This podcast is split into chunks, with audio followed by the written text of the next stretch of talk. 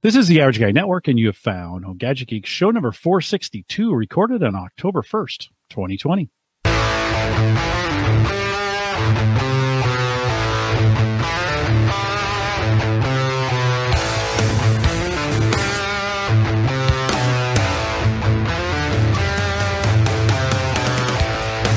Here on Home Gadget Geeks, we cover all the favorite tech gadgets that find their way into your home. News, reviews, product updates, and conversation, all for the average tech guy. I'm your host, Jim Collison, broadcasting live from the AverageGuy.tv studios.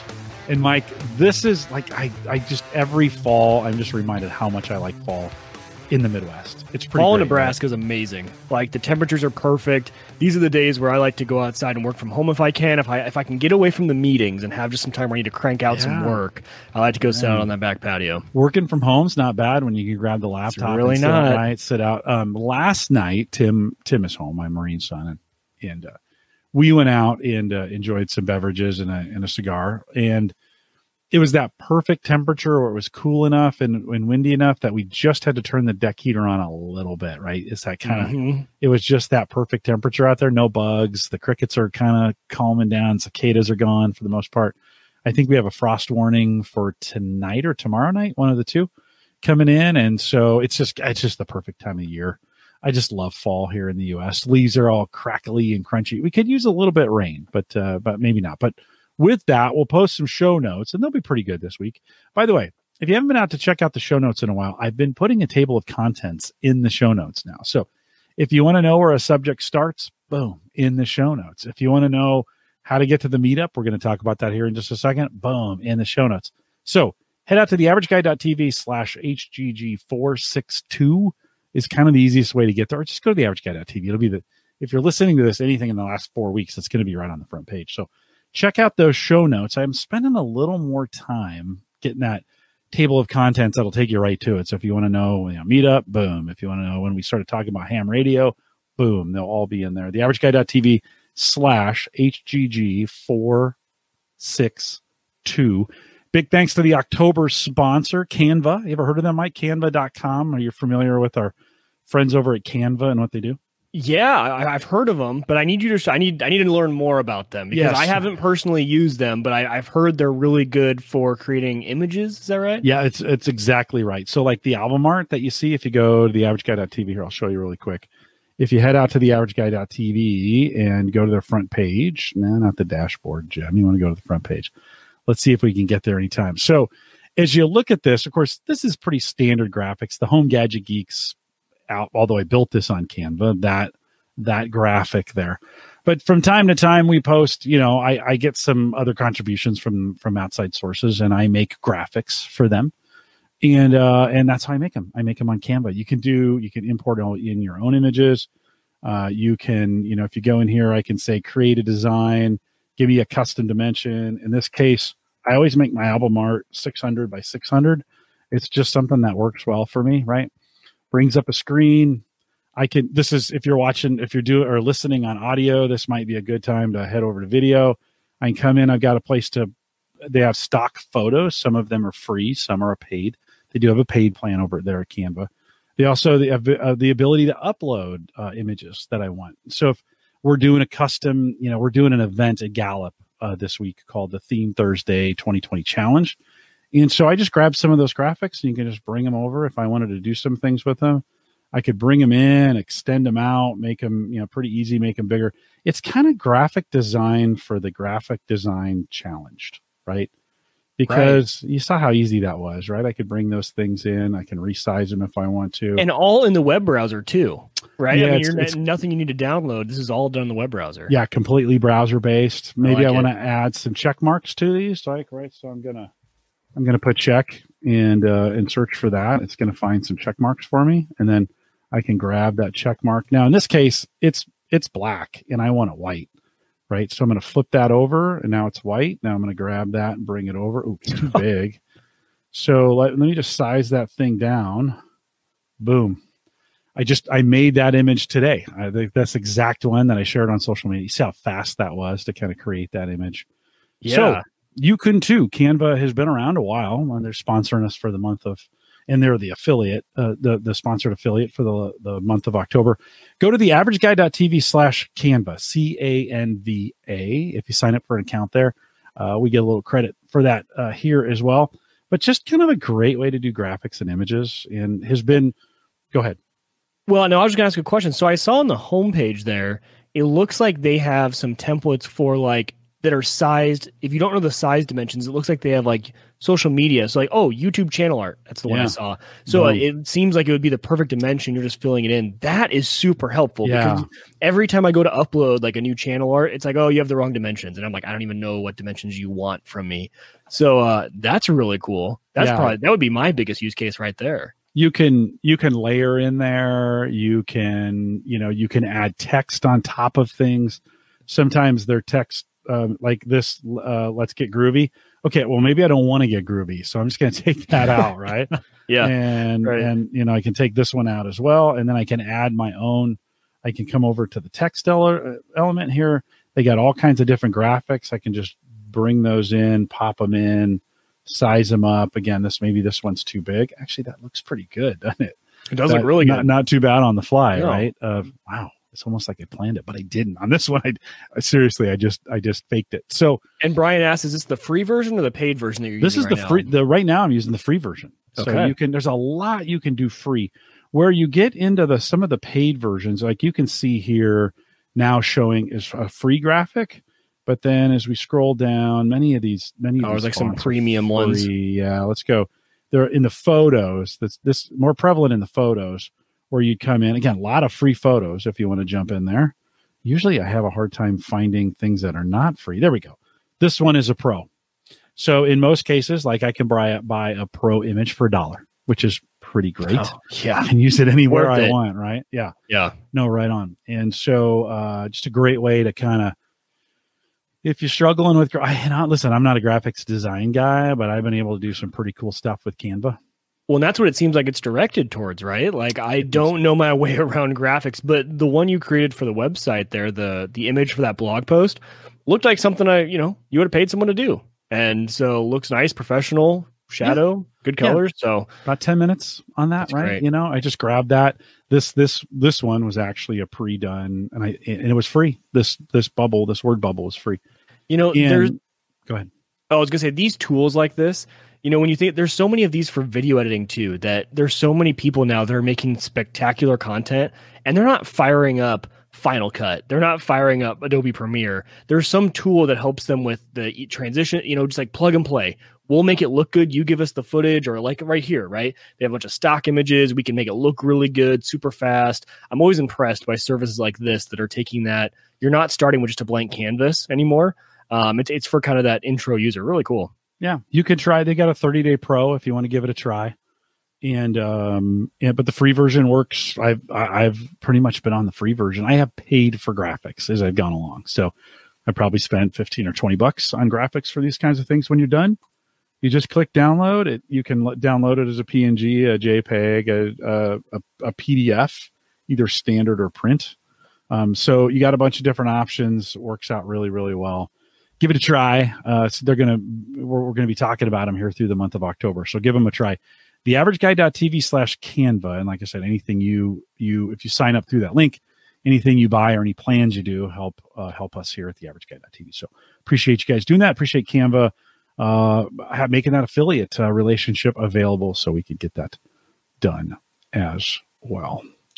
Mike, big thanks to Kyle last week who jumped in. That was a fun. That was a lot of fun. Yes, I had a blast with that show.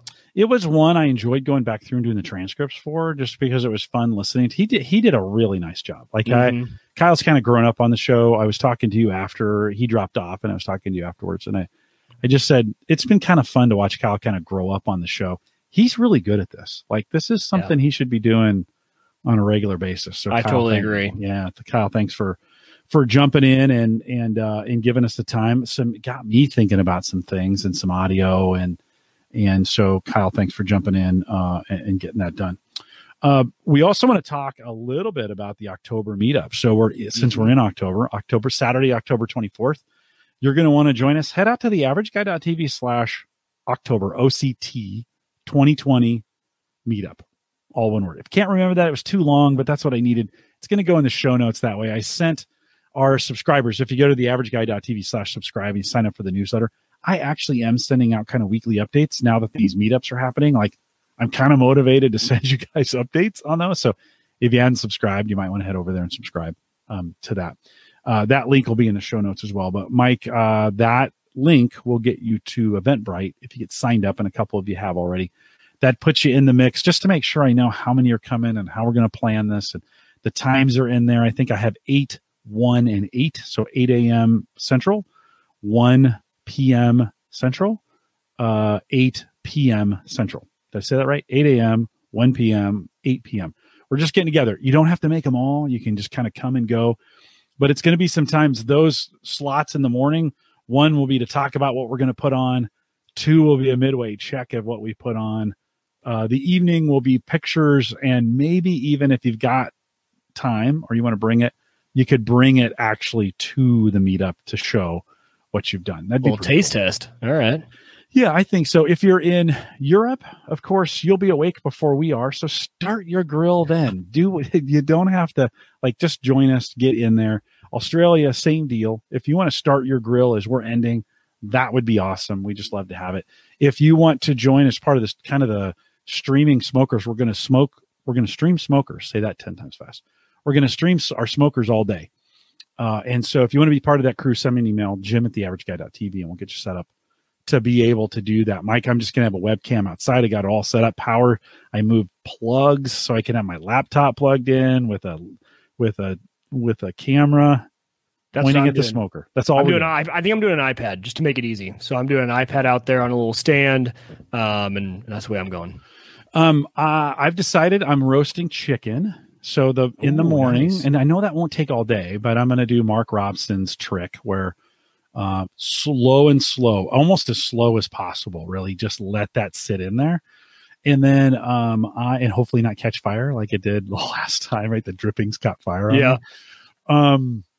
But then when it's done, I'm going to wrap it in tinfoil, throw it in the cooler, and let that sit. And what I'm really hoping to get is an all-day meat, just drop it off the bone type deal. So when we get on at 8, we'll bring that out. We'll show it. I'll have the camera in my kitchen. We'll be doing some things. So, and I think I'm going to do wings. So I think I'm going to put the wings on as the chicken's coming off, or around that 1 o'clock slot, put the wings on for maybe a 6 o'clock. Something along those lines. I know they don't take that long, so I got to kind of figure out where they're going to go, but they're going to be my afternoon grill. So chicken, then wings. We won't be able to eat them all. We'll have to throw a party or something to do all that, but love to have you join us. Get signed up, theaverageguy.tv/October. October is OCT 2020 meetup, 2 E's in that, MEET, or check out the show notes, get signed up. If you can't remember any of that, just send me an email, jim@theaverageguy.tv, and I will send you the link to it. Mike, I'm not really blasting that out on social because I don't want some Twitter jackass coming on like, right. We don't. Yeah. We kind of want to keep it to us. So keep it in the family on this one. Yeah. We're just kind of mentioning it in the pod. Got any ideas? You guys are all in the family. If you're listening to this, you're in the family. Totally. You're invited. Totally in the family. Got any idea what you're gonna throw on the grill? You got me thinking. So if you're doing chicken, I might go ribs. So I might go ribs for the first bit. Those only take me about 5 hours, and then I was thinking the same exact thing was wings after the first round. So I'll probably do ribs and wings, which will be kind of fun because we can both kind of compare how we do our wings. My wings don't take very long, but my ribs take about 5 hours. So we'll try that out. I will. I'm going to take and copy and paste the link to. There's the meetup link in the chat room. So if you want to head over there and get signed up on Eventbrite, you can do that right now. Again, Eventbrite just gives me an opportunity to know how many are coming and how to plan for this. So we've got a couple already signed up. You've got time as well, and this should be. I'm kind of looking forward to it. The Patreon meetup went well, and this would be a great opportunity to just do what we do best, right? Which is just grill meats, smoke some meat. So that'll be super good. Hey, you came on, gave us kind of a ham primer. We saw a really shady looking antenna hanging off the back of your house. Yes. And you got some updates for, I've never seen anybody accelerate into these kinds of technologies like you do. You're so good at this. So give us a spend a little bit of time, catch us up a little bit on the Ham side. We're going to actually, I think, maybe do a live demo of what it sounds like. I think that's kind of cool. So hopefully we can do a little demo. Catch us up a little bit. Well, so when we were talking about getting into this, it was my very first time diving into HF. And I think I hinted at the fact that we had to hunt around for some RFI, right? There was some radio frequency interference that was affecting my ham radio play. And you guys know that on the last show, I mentioned that I solved that issue by putting TP-Link smart plugs on all the devices I found in the home. And then whenever I want to play radio, I just tell a lady to turn off the RFI devices. I put them all into one group and we're good to go. Well, the hard part about ham radio, though, is that obviously when you live in a neighborhood like I do, it's not just your house that you're picking up. Sadly, you're picking up every house around you in the RFI. So that's out of your control, right? I mean, I could go over to my neighbor's house, knock on the door and say, hey, could I come around your house with my little pocket radio and find all the devices that are interfering and turn them off? Would that be okay? Yeah, that's not creepy at all. No, not creepy at all. No, definitely not. I already get some weird looks. We'll talk about that. We talk about my antenna upgrade, which we already talked about. But so the only way to really help that out is to fix your antenna. And when I say fix your antenna, there's no perfect antenna, but there are ways that you can make it better, especially when you're in a neighborhood. So number one is to really not use a vertical antenna. Vertical antennas are vertically polarized, and a lot of RFI tends to be vertically polarized as well. And they're going to pick up a lot more interference from a neighborhood setting. So check mark box for me. I was already not using a vertical antenna. You guys saw that I use a dipole. A dipole antenna is a wire antenna that goes horizontal or in a V shape. Usually the center's up a little bit higher than the legs if you can't get your legs up high. And, you know, this is one of those things, Jim, I was telling my wife, as we've been driving around now, whenever I'm in the car driving around, like neighborhoods or when I pass anything, I'm like, oh, dude, I'm jealous of that guy's property. Look where he could hang that antenna. Like, he's got some big trees in his backyard.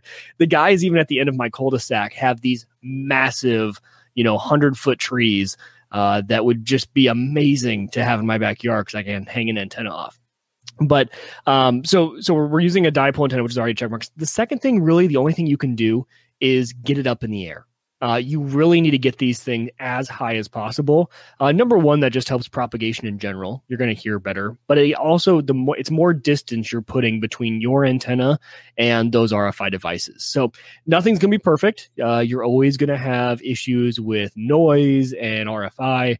But I just knew that if I could get it any higher, that would be great. And so I think everyone called it in the chat that I wouldn't really stick with my antenna setup for long. And that's partly true. It's that I have the same antenna, but I have actually changed the mast on it twice since we talked. So I think last time we talked, I think I had the 10-foot PVC pipe, didn't I, sticking out of my roof? I think so.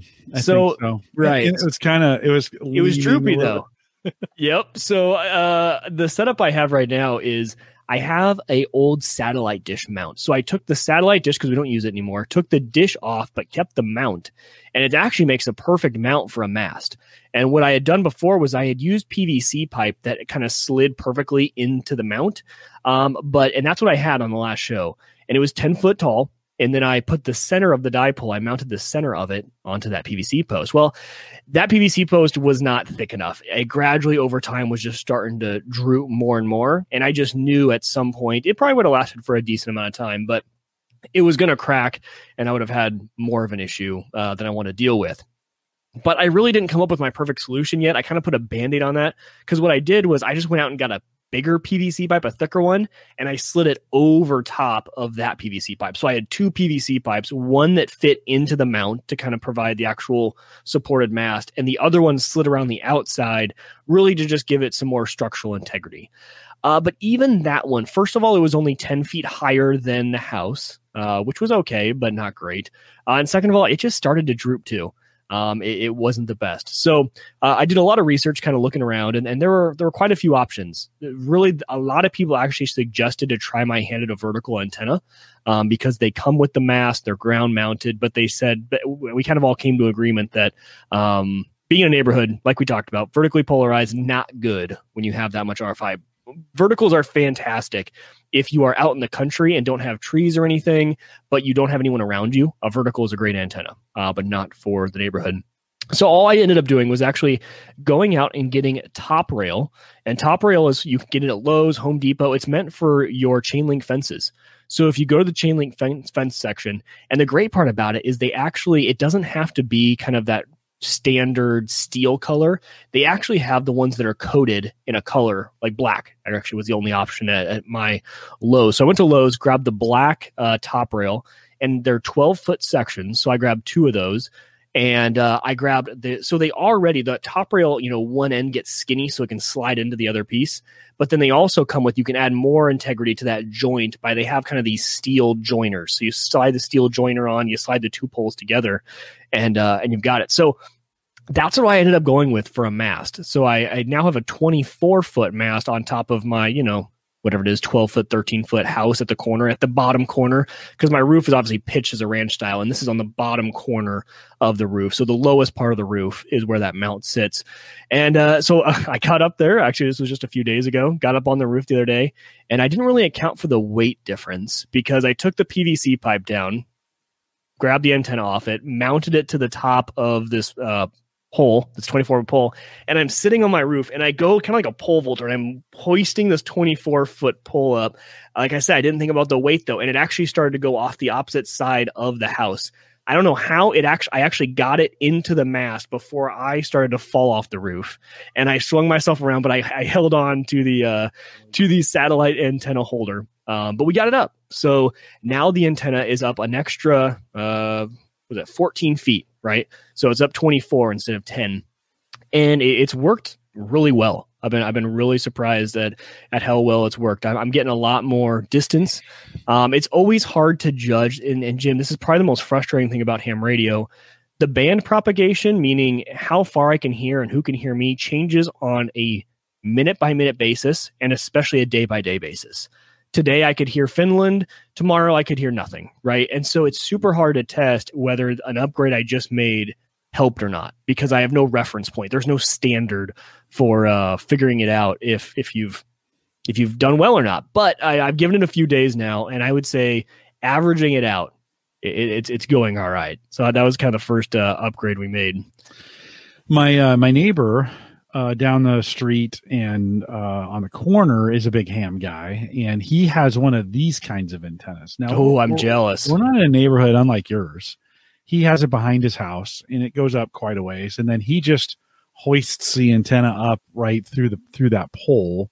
Mm-hmm. And he's got a line that goes down, and so I've been eyeing his setup. Now, this isn't his exact setup; it's just one like this. It's not quite as big as this. It's a little bit smaller. I'm not sure he would catch him climbing on it like this, but it's that same style. It's the triangles that make their way up, right? Reinforced. And he's got a couple antennas on there as well. So I've been, it's funny. It's been there the whole time we've lived here. You've only really paid attention now. Yeah. Yeah. Well, and that's what my neighbor said. So actually it's been funny because they obviously saw when I hung it the first time, and we all joked about it. But I'm pretty close to the people in my cul-de-sac. But then all of a sudden I was going out to hockey the other night, and my neighbor across the street goes, "Hey, try to talk to Mars now? Or like, what's your limit now?" And I was like, "Yeah." And he goes, "Man, when'd you put that upgrade up?" And I said, 7 o'clock. I said, "Where were you? I almost fell off my roof doing it." He goes, "Dude, you should have came and knocked on my door. I would have come over." And I think that's the funny part. I told him, I said, I think my wife would probably ask me to do a written apology to everyone else to see this antenna. And he goes, "Dude, I think it's kind of cool, actually. You know, I've told a buddy now I got a ham for a neighbor." And but I'll share just real quick, just so you guys can see. It's not obnoxious. But I mean, it is definitely noticeable, right? So it's this black mass. So this is taken from the cul-de-sac side. So this is what the cul-de-sac side is seeing. I kind of live on a lot that has street on all three sides. So it's completely surrounding the property. And really, it's funny. In the backyard, you don't really notice it because I have a lot of trees that line the street. But it does get up there as a ways. I mean, so the mast goes all the way up. And then, like I said, the dipole has two legs. So this is set up in the V formation. One leg goes to the back tree, and this leg actually, this is just rope from this spot of the house up, and the antenna probably starts, I think, right about there. This is the short end of an off-center fed dipole. So on an off-center fed, one side of the antenna is actually shorter than the other, it's split up 66%, 33%. So whatever your length is, you've got 1/3 and 2/3. So I actually put the short side here. And the reason being, because I used to actually have the long side of the antenna coming over to a mast that was on this corner of the house. And I thought, you know, okay, so I've got wire running right over my attic. And I do have 2 security cameras here. And those are 2 of the offending devices that I actually have to unplug when I want to play radio. And I think it's the way they get power. They have one of those jankety PoE, but you actually have to plug it into a wall and then run that into the PoE. It won't work off a PoE switch. So I was like, you know what? Instead of having wire run over all this stuff, I'll use the short end and then have the long end go to the backyard to a tree. And I think that's actually helped out a lot too, where more of the antenna now is away from the house, not over anything electrical, which is actually helped out. It's been good. Do you think you'll have any neighbor problems with it in the future? I don't think so. I mean, in the world of ham, this is the most unobtrusive antenna you can get. I mean, there are guys if you guys want to Google the Step IR antenna. And there are people putting the Step IR. It's a Yagi antenna. So it's got think about, you know, those TV antennas you see in like the country or in neighborhoods where they have one straight and they have the rails off the side. Think of a massive, gigantic version of that on a rotator so they can direct it. People are putting those on top of their house. So our HOA, I did check, it does not have any rule against antennas. So I think that would be really the only way I would get in trouble is if the HOA had a rule against visible antennas, and they don't. So I think until I start interfering with people's electronics, I don't think anyone will have an issue. When satellite TV doesn't work during the Nebraska game, that might be an issue. Yes, it might start to make people. Yeah. And really, that's TVs can be affected by RFI. So you'll notice that this is actually the most common reason that happens is there's a bad transformer from the electrical company. So one of those ground-mounted transformers or one that's in the air has a crack in it. And so people around there, their TVs will flicker. They'll have some really weird things from that RFI. And people have experienced something like that. But really, you need to be pushing out a lot more power than I am to have that issue. So no one will experience anything. Do you worry about lightning? Yeah, I do. That's the next step of what I need to do. The funny part about this is you learn a lot. And Jim, I don't know how I missed this in science class. I missed this in every single science class. You know, I always just thought that metal attracts lightning. I was like, well, you know, it's going to attract lightning being up there. Metal doesn't attract lightning, but metal does conduct lightning. So when lightning hits it, it's going to travel through it and destroy anything it's touching. Right. So that's kind of the difference is I always thought like there's not a higher likelihood chance that this is going to get struck by lightning than if that was wood, for example. But it is something you have to worry about, obviously, in Omaha. It doesn't happen too often, but there are precautions you take. So what you do is you actually I need to do that's my project this coming weekend is I need to run a ground wire from that base. The base of the satellite, and they actually had one for the satellite dish. I took it off when I didn't think I was going to ever use it, put it back on, run it to a ground rod right below it. And then what they also have is for your antenna, the coax that runs straight down that goes into my basement and connects to my radio. The coax cable actually, where it's split, you have what's called a lightning arrestor. And so it's a connector on each side, and it actually, when it senses that, it'll short itself and it's attached to a ground rod. So the idea is that most of the electricity will go right into the ground rod. It's still going to destroy anything on the other end. So you always unplug the coax from your radio when you're done playing radio if you have lightning in the area. Well, lightning always follows the path of least resistance. And if that metal is the path of least resistance going straight to the ground, it will be attracted. It will go, it'll seek it and go to it and then shoot it down. But you want to make sure. I mean, you got a big metal thing hanging out in the air. You know, if there's lightning in the area, it's probably going to hit it. So having it grounded is key, and having it grounded well is key. That's you want to make sure that thing is grounded. That 1.21 gigawatts that comes off the yes. That's how we all know it, right? Back to the future. We're all going to 1.21 gigawatts.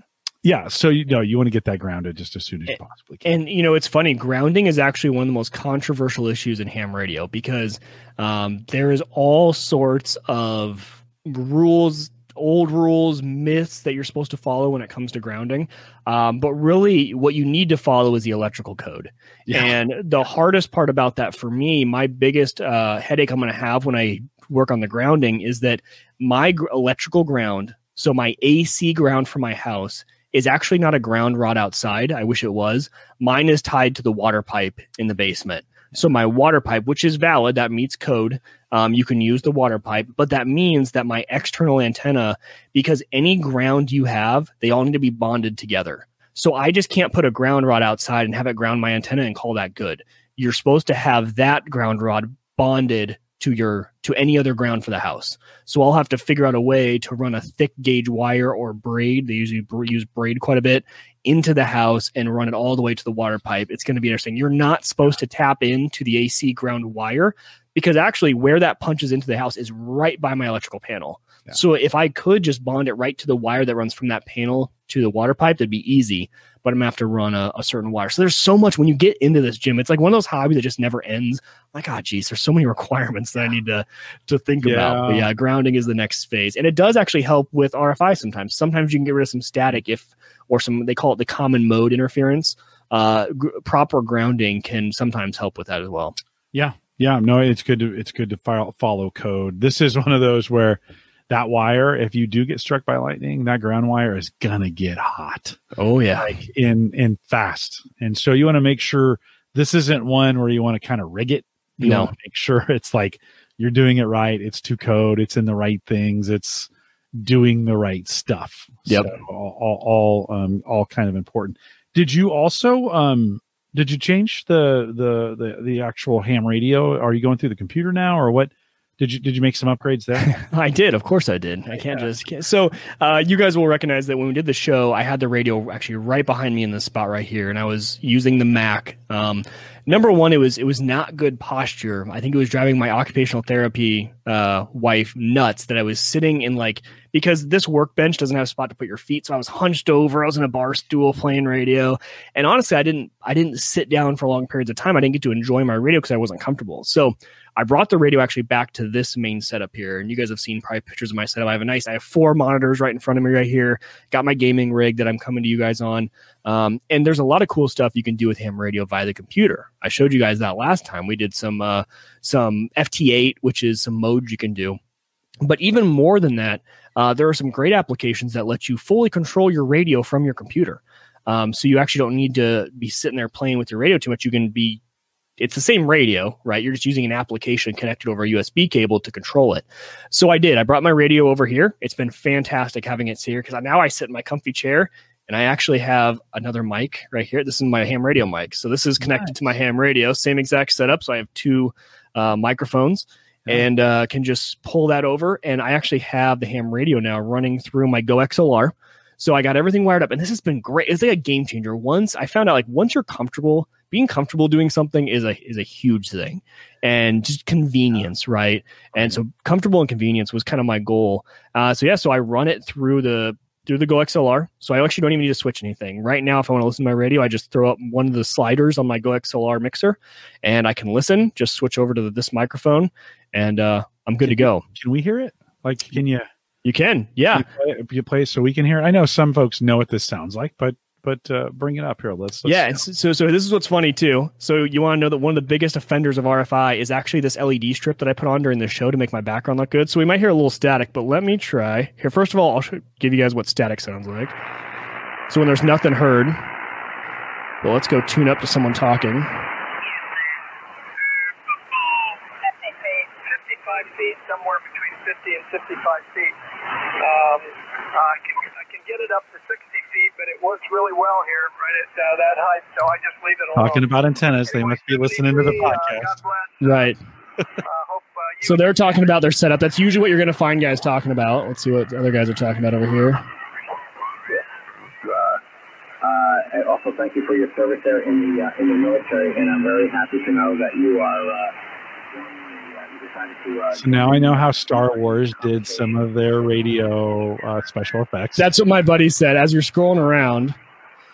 So let's see here if we can get... I expect to hear somebody say, let's get set up for our attack run. or something. Now, seriously, they must have just recorded Ham when they were making some of those radio effects. So what that is if you're not perfectly on frequency, as you're scrolling, when I'm scrolling this wheel, I'm changing frequency. And it's like the radio, right? The old school radio, as you start to adjust, you could hear them start to come in. And so it sounds like they're kind of, and all of a sudden, as you get right on the frequency they're talking on, it clears up. And that's what they sound like. But there you can see we have two stations talking over each other. There's an owl in a tree someplace close by. Some guy's got an owl in a tree close by. It kind of feels like we've gone back to the 1950s, you know? Well, I mean, we kind of have, right? Like, this has been around for so long. Right. And so what I was just doing there is kind of cool when you look at the, it is, yeah. So Andrew called it that single sideband. So this is kind of one thing we didn't get into. And I'll give you guys here's another fact you can take to your next cocktail party. You'll love this. So back in the day on the HF bands for HF, people used AM radio. So think of AM radio like you tune into your car. They used AM as the mode of communicating. Well, AM takes a lot of power for how far it gets, I guess is the best way to put it. It's not very efficient, right? It takes a lot of power. And so what they decided was, so AM has a carrier in the middle and two sidebands to it. That's how the audio looks. Like if you were to look at it, you would see the carrier in the middle and you'd see two sidebands. They said, well, you know, we don't need super high fidelity for talking on HF radio, right? Like this isn't the super high quality stuff we need. So let's chop out the carrier and one of the sidebands. And so now what you're left with is called single sideband, which is by far nowadays the most common mode to communicate on HF radio. You still use FM sometimes, so frequency modulation. You still use FM for the short distance, the ones where I was talking on for the first year that I was licensed when you're doing short range, UHF and VHF. That uses FM. But on this radio, mainly you're using sideband. So the radios I can switch to AM if I want and talk in AM. And some old school guys are just like, they're not leaving AM. They love their AM stuff. So you'll tune around sometimes and you'll hear the AM guys. And man, it does sound good. I'll say that. But the amount of power it takes is just kind of, it's useless really for what you do on radio. And then, so they made it even more complicated. There's an upper sideband and a lower sideband. Don't ask me why they didn't just pick one and stick with it. But now you have to memorize on which band you're supposed to use upper or lower sideband. It's not like a regulation. It's not like a rule. It's more like a gentleman's agreement that if you are below 10 megahertz, then you're going to use lower sideband. If you're above 10 megahertz, you're going to use upper sideband. There's no difference. It's not like one works better than the other. So I really have no idea why they didn't just pick one for all communications. But that's what they did. So that'd be some reason. Yeah, probably some reason there. Somewhere in there. Ham didn't fit into the pan, so they cut the end off. And it does sound funny. So he brings up a good point. Let's just do that. Let's switch to the opposite sideband, and I'll kind of show you guys what that sounds like. I want to try and see if I can find a really strong signal here to show you guys this, because a weak signal is kind of hard. Well, here's an AM station. So Mexican radio comes in, so it's a really high pitch. If I switch to AM... So I'm picking up some, but see how good that's like, it sounds pretty clear, right? And it's a super powerful station. But let's go ahead and switch back to lower sideband. There's a guy talking right here. I think I found one. Or is this just a tone? That's a tone. Are you tuning on the radio or are you tuning on the computer? I'm on the radio right now. I'll show you guys the app here in a second. Oh, see, the problem on HF too is you can sometimes only hear one side of the conversation, depending on how far away the other guy is. So we're not. Oh, I found one more. We'll try this one and then we'll.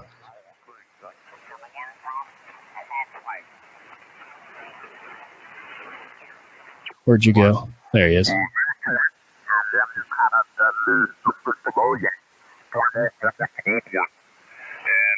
signal reports okay. A bit of QSB. It varies anywhere between. So he's pretty good there. We'll switch to the opposite sideband.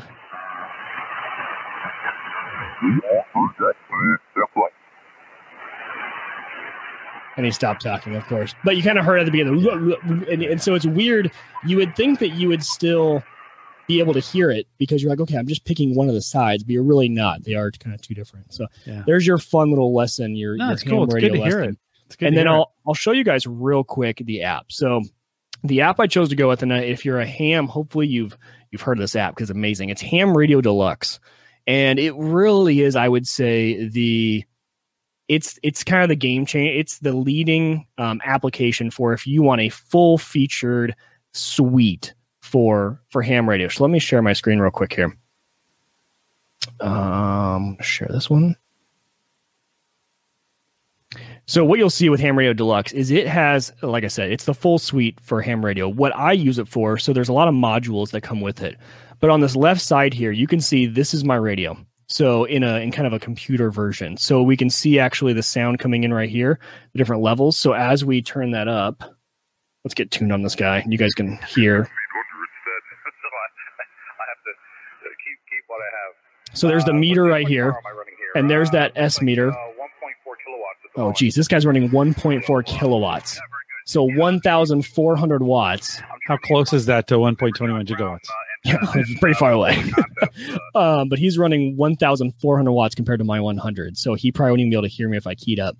But the great part about this is that I don't need to touch the radio. So a lot of times when I'm searching for POTA, Parks on the Air people, I'll know what frequency they're going to be on because they're on a spotting site. And so I can just change right there. So I just change the frequency of my radio, and my radio instantly reflects it on the physical radio, which is great.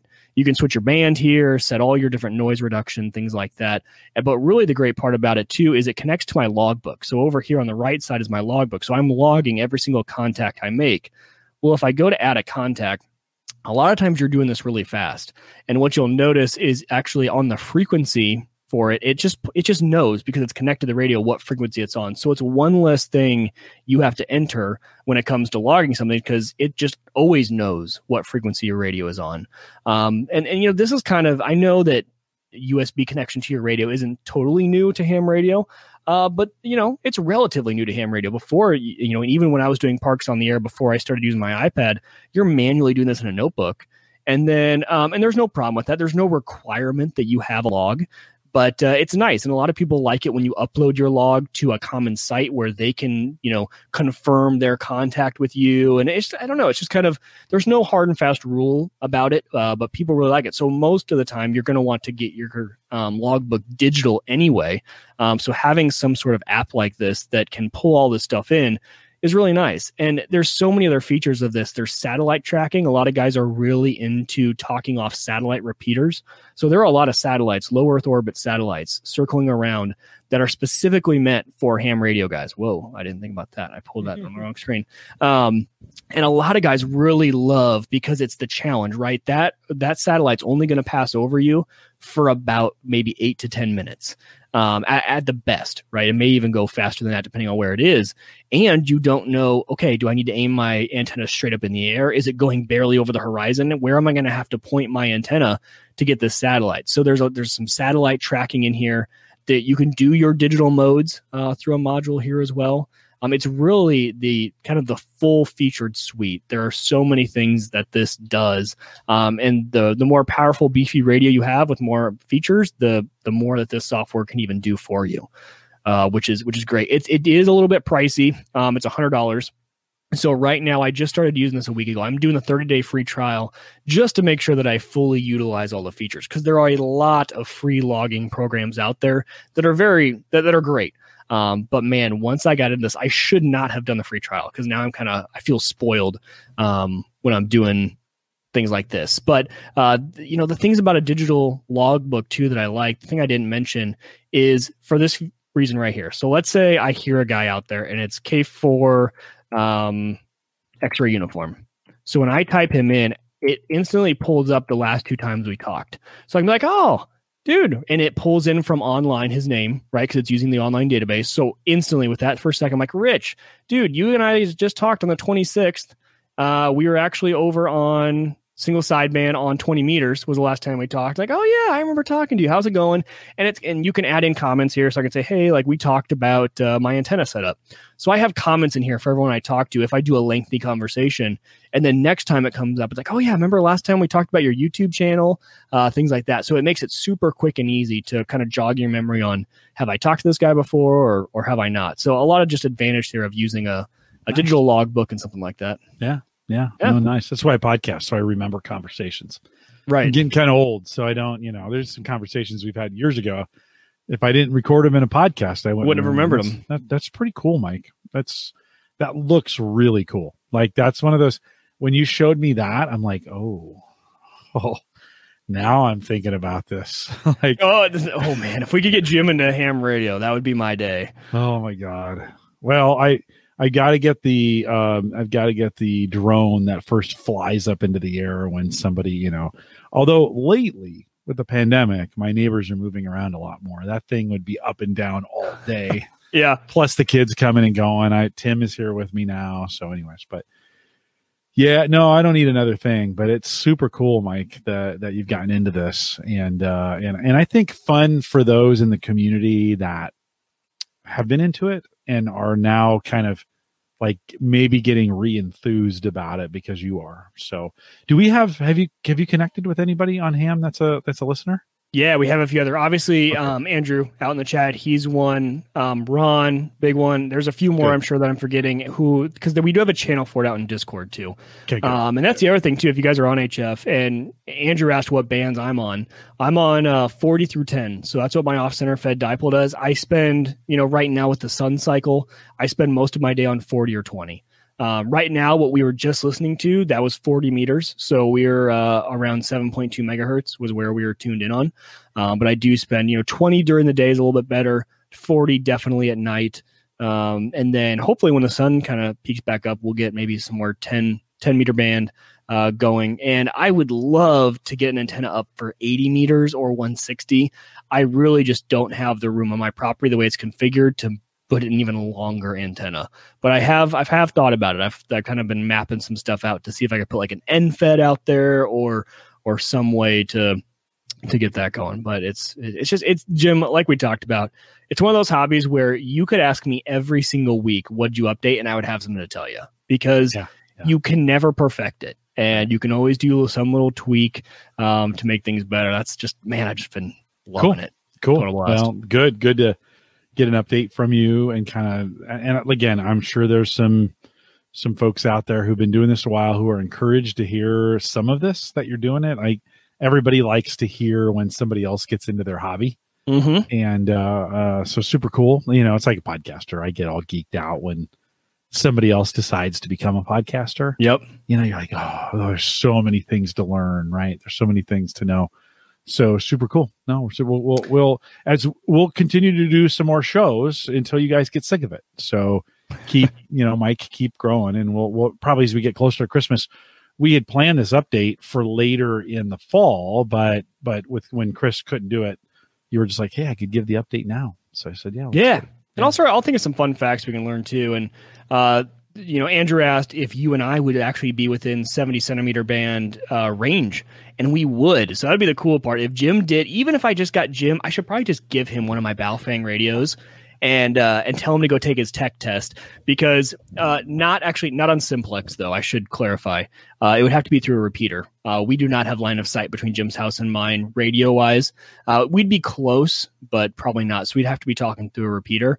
We're definitely in the same locale. We could talk on a few actually repeaters that we could both hear from our houses. I'm just going to drive to your house. Like, I can't deliver beer or cigars via ham radio. So when I want to talk to you, I'm just going to come over to your house. Sounds good. Yeah. I like that better. Good.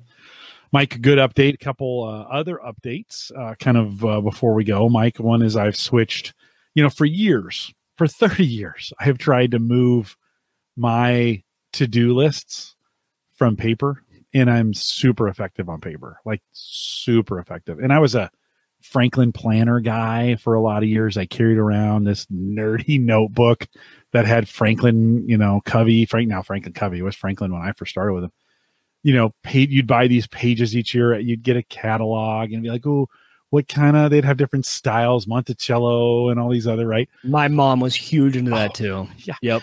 Oh dude, there was nothing better than a Franklin, like the smell of a Franklin planner. That's so funny, is what she said too. Like the smell of it was just like unique. Yeah. I swear to God, they put additives in their ink just for that kind of thing.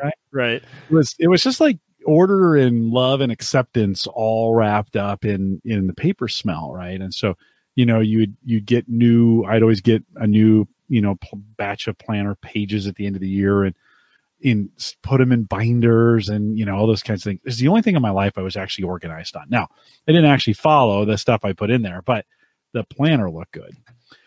So over the last, I don't know, you know, I was a Palm 3 guy and then a Palm 5, and I've been trying to move my to-do since then, really. I've been trying to move my to-do list online and nothing has worked, right? Even when Wunderlist came out, everybody moved to Wunderlist for whatever reason. Trello, whatever. Those couldn't do it. I tried. I got on Wunderlist. I built a list for a week. I ditched it. I just couldn't get to it. So I don't know, 3 weeks ago, I said to myself, and I don't know why, I'm making the change. Like I am going to force myself. And I think I've been listening to Windows Weekly, and Paul Thurrott was talking about To Do, and I had seen the To Do application on Windows. It, available on the web and in Windows. It's the old Wunderlist that Microsoft bought, then did nothing with for a couple years. And then they're bringing it out and making it as part of the Office suite. And I think I got it. Like, I think I have finally moved. So my work PC is here. I've got a screen right above it. That is the full-time to-do screen. This is what I needed. And the screen's touch. So I can just, as I'm done with things, nice. I can just check them off. If I need to add more things, I just swivel to this chair, go to the web, add them in, type them in, boom. But during the day, thanks, Tony, for that tweet, by the way. You just tweeted us.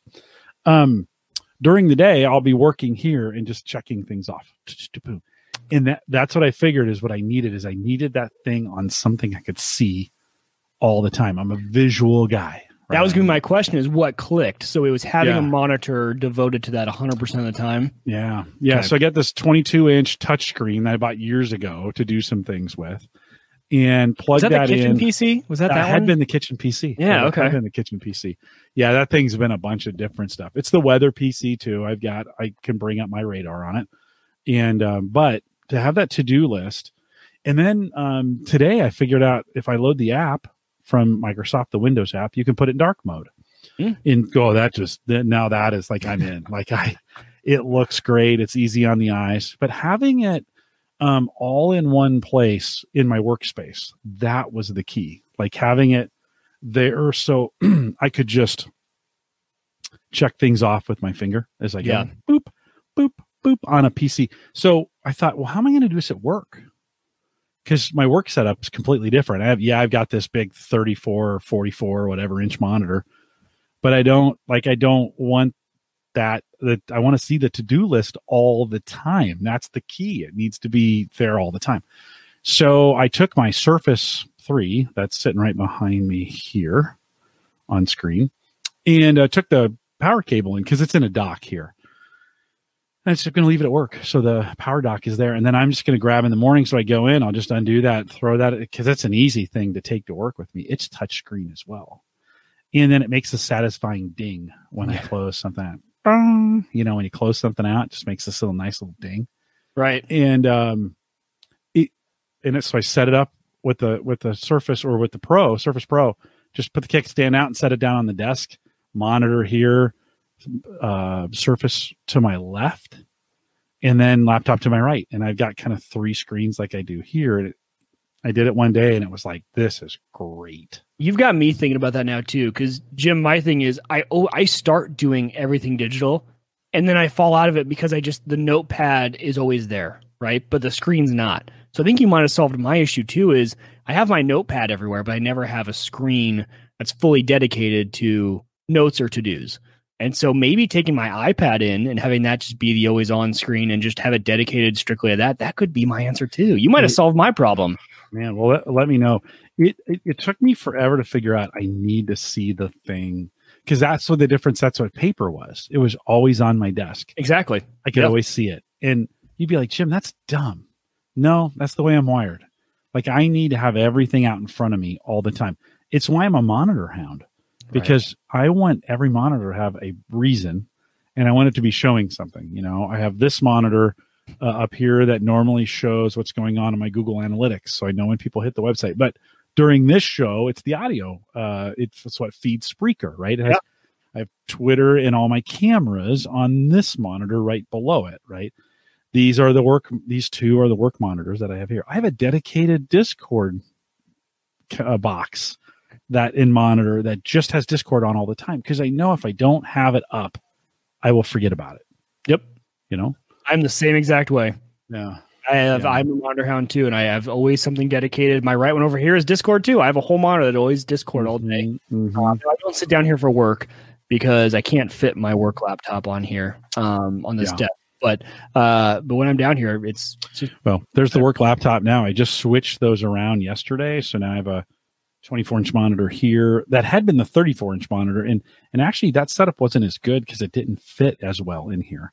So now that I have a 24 that fits perfectly underneath the touchscreen monitor, so they are literally like they're bezel to bezel, and it looks great, right? And then the laptop sits off to the side and it fits on the desk, and so when I'm working, I'm literally sitting this way. And then when I'm podcasting, I'm sitting this way. And it's like, it's taken me 6 months, but I think I have it all kind of nailed down. Now it's time to go back to the office. You got it all figured out. Well, right? Here's the deal though. I think I figured out how I want my office set up to be too, through all this. Like, this kind of forced me into some productivity rhythms that it's like, you know, it's really important that I get monitors in the right place. And each one has a purpose, and I know why they're doing them, and each workflow. It was like figuring out workflows, you know, based on monitors. So, no, I'm not. I mean, it's always a continual process of figuring out what works best for you. But I was trying to figure out why have I been so much more productive at home than I ever was in the office. And yeah, some of it is my friends distract me. Maybe that's the other way around. But just to be honest. But no, I have more screen real estate at here than I do. And so I can be mad. The more screens I have, the more productive I can be. So getting To Do, which choose the application of your choice, but certainly what Microsoft's doing is going to integrate in with a whole bunch of stuff. If you're already in the space, available web, and there's an Android app, and there's an iPhone app, and there's a Windows app. So they've kind of got it everywhere. It's in dark mode now. So, which is super cool. So if you haven't tried that, give it a try. So how would you compare that to just using like the feature in OneNote of like a task list in OneNote? A lot better? For me, I don't think it matters. It's whatever works for you. Okay. Like I like the layout of To Do. Okay. And I love the layout of Wunderlist. iPhone too. They do. Okay. They do. They have it for everything. So got it. I need big boxes, and I don't know about OneNote, and I'm sure you can make them bigger and some of those other things, but you've got in To Do, you've got some ability to set repeats and important and by date and shuffle some things around. It's also not so much. It's not like a Trello board where there's so many things you can do. Mm-hmm. You just kind of get overwhelmed. You're like, oh my God, I need a PhD to run this thing. Yeah, no kidding. You know? So in fact, I just got a 9:00 notice from To Do to go take my medicine. So, you know, I'm an old guy now, so I've got to remind myself to go take medicine. Mike, one more thing, an old product that we haven't talked about ever on the show. And I want to kind of do a live demo. So I'm going to share my screen here for a second. You'll get to see a little bit of behind the scenes here as we're doing some things. Let's share screen number 2. Oh, that's handy. Okay. So maybe we won't do that. Let's see if we can. I was wondering if that was just on my side that you were seeing that too. Yeah, no, that was flashing here as well. Let's go to, let's just go to this screen. Let's see if this works. So there's an application that's been around since 1903, and I think it became more popular in 1909. These are Windows 10 versions. And it's called, and you're going to get the Tesseract here, but it's just called Sandbox. And one of the interesting things about it is I tested it early when Microsoft was first rolling this thing out. I'm just going to go to Windows and type in Sandbox.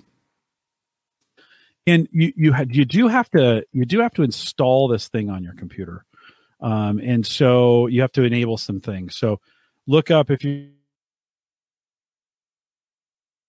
going to look up Windows. Hopefully it won't lock me up completely. Can you still hear me? We lost you for a little bit there. Oh boy. So maybe. Okay, good. Yeah, I was going to say, you know, as soon as I started this thing up, I thought, yeah, I wonder if this is going to lock me up. You should be seeing, hopefully, the Sandbox window opening. Are you seeing that? Yes. Okay, good. So we'll give it a second. So in that time that I was talking, by the way, it's very CPU intensive, but in the time I was talking, it just started a VM for me of Windows 10. I didn't have to go in and provision it. I didn't have to go in and set up hard drive space for it. I didn't have to tell it how much RAM to use. It just created an instance of Windows 10. Are you seeing this Windows? Yeah. Yeah. It's blowing my mind. I had no idea this existed. This is like all new information to me. Yeah. So again, they've been working on this for a while, and this had been something they had used and or they had started with. It used to be super intensive, and they've really streamlined it down. And of course, like anything good that Microsoft does, once they perfected it, they stopped talking about it. So one of the things, let's see if we have. Well, that's not good. It says it's not connected. Why is that? I mean, it looks like it's completely sandboxed, even the connection, maybe. Yeah. So well, they really. I was gonna do a demo of showing. It's supposed to connect. For some reason, it's not. And maybe the way.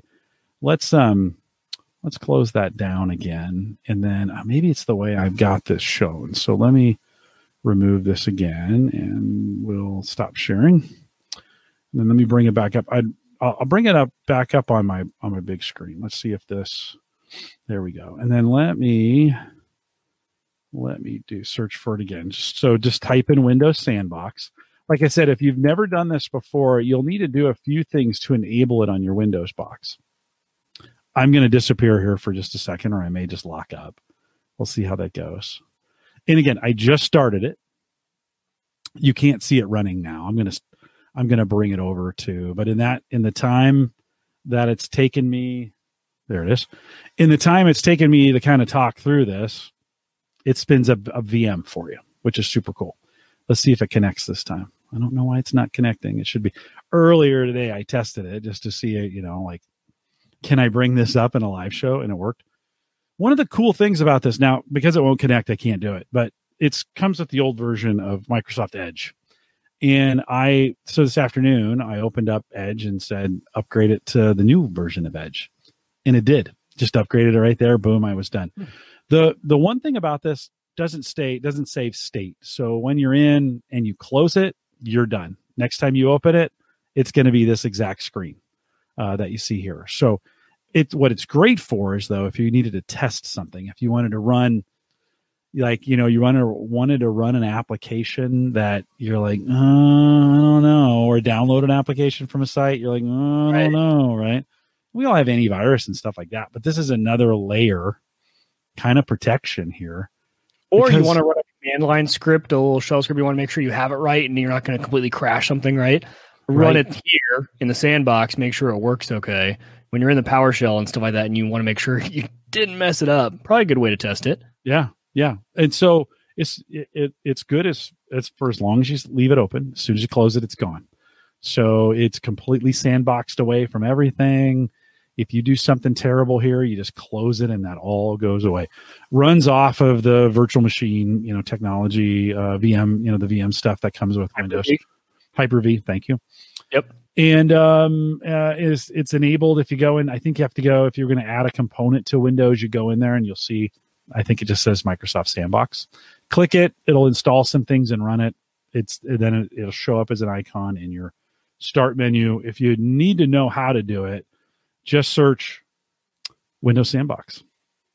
And you too, close that out, get some resources. Just take, you know, in this case, it's going to take some CPU and some memory as it's running that box. But another one of those cool applications that we kind of forgot about that I was like, eh, that might be an interesting little thing. If you need a quick sandbox to try, it's available there on Windows 10. Works great. Listen, it's a million times faster than it used to be. So they've gotten better. And even just, I mean, there are people who spin up a VM just for like a few hours on, Unraid or something, just to like test something out. I had no idea that existed. I've done that on my Unraid box before, and just to know that exists, I'll be using that feature a lot. That's really cool, dude. Super fast. I could today, this morning, as I was thinking about things to talk about, and I got reminded of this, and I was like, oh yeah, I wonder if that thing's still a POS, because it was bad in the early days. And so I fired it up and boom, it was there. And I was like, wait a minute. So I closed it, did it again, popped up again. I was like, seriously, that was like 15 seconds. Like, that can't be the same thing. This can't be right. So I did some digging, and it will not be, if you've just installed Windows 10, it won't be there. Like I said, you have to go and install it and do some things to make it. But it's super easy to get it on your box. It takes you, depends on your PC, but it takes you 5 minutes to get it installed. Give it a try. Windows Sandbox, if you want to give that a try, super cool. Mike, a couple of reminders for folks on our way out. October 24th, meet up in MEAT. That's what we're just calling it. That'll be the branding on it, stuff like that. There'll be a link. I put the link in the chat room. There'll also be a link in the show notes if you want to join us. We got a whole schedule of things. Head over to Eventbrite. It's got the schedule in it. I'll be updating the Eventbrite calendar invite as well, just to kind of make sure we're all on the same page. If you have any questions or you can't find it, just email me, Jim at TheAverageGuy.tv. Or if you want to be one of the smoker cams, that's live all day. And why wouldn't you want to be? I think that's going to be super cool. Let me know, Jim at TheAverageGuy.tv, and we'll get it done as well. Just a small programming note. I'll be out of the area here the weekend of the 17th, and I'm actually going to be in Boston hanging out with Ed Sullivan, and we're going to do Ask the Podcast Coach. No show that Thursday. We're actually going to – I'll probably stream the Bitdefender interview or make it available on the live page that day so folks can watch it. We're going to send that down both channels, both Cyber Frontiers. Christian did that with me. So that's coming up that weekend. But Cigar Authority, 11, it's the right time, 11 Central, noon Eastern on that weekend, October 17th. I get to hang out with the guys and talk podcasting on Cigar Authority, which is going to be super cool. So you're going to want to come out. Very cool audience, by the way. Not as cool as you guys listening right now, but they're pretty cool. I've been hanging out with them the last couple weeks on they do this live show on Saturdays at 11. I've been hanging out in the chat room. It's nice not to be the podcaster, but going to be on that show. So head out to, let's see, where do we get information about this? Well, Two Guys Cigars, but I found them. The Cigar Authority. Find it on YouTube. Follow them over there. 10/17. It's going to be a ton of fun. So if you haven't, and by the way, you don't have to be into cigars to watch the show. Come out and love to have you come out and join me. They've been promoting me up on the show for the last couple weeks. So if you guys want to come out and join us in the chat room, that'll be awesome as well. Mike, I'll be thinking of you as I'm smoking a couple cigars that weekend. I bet. Couple cigars.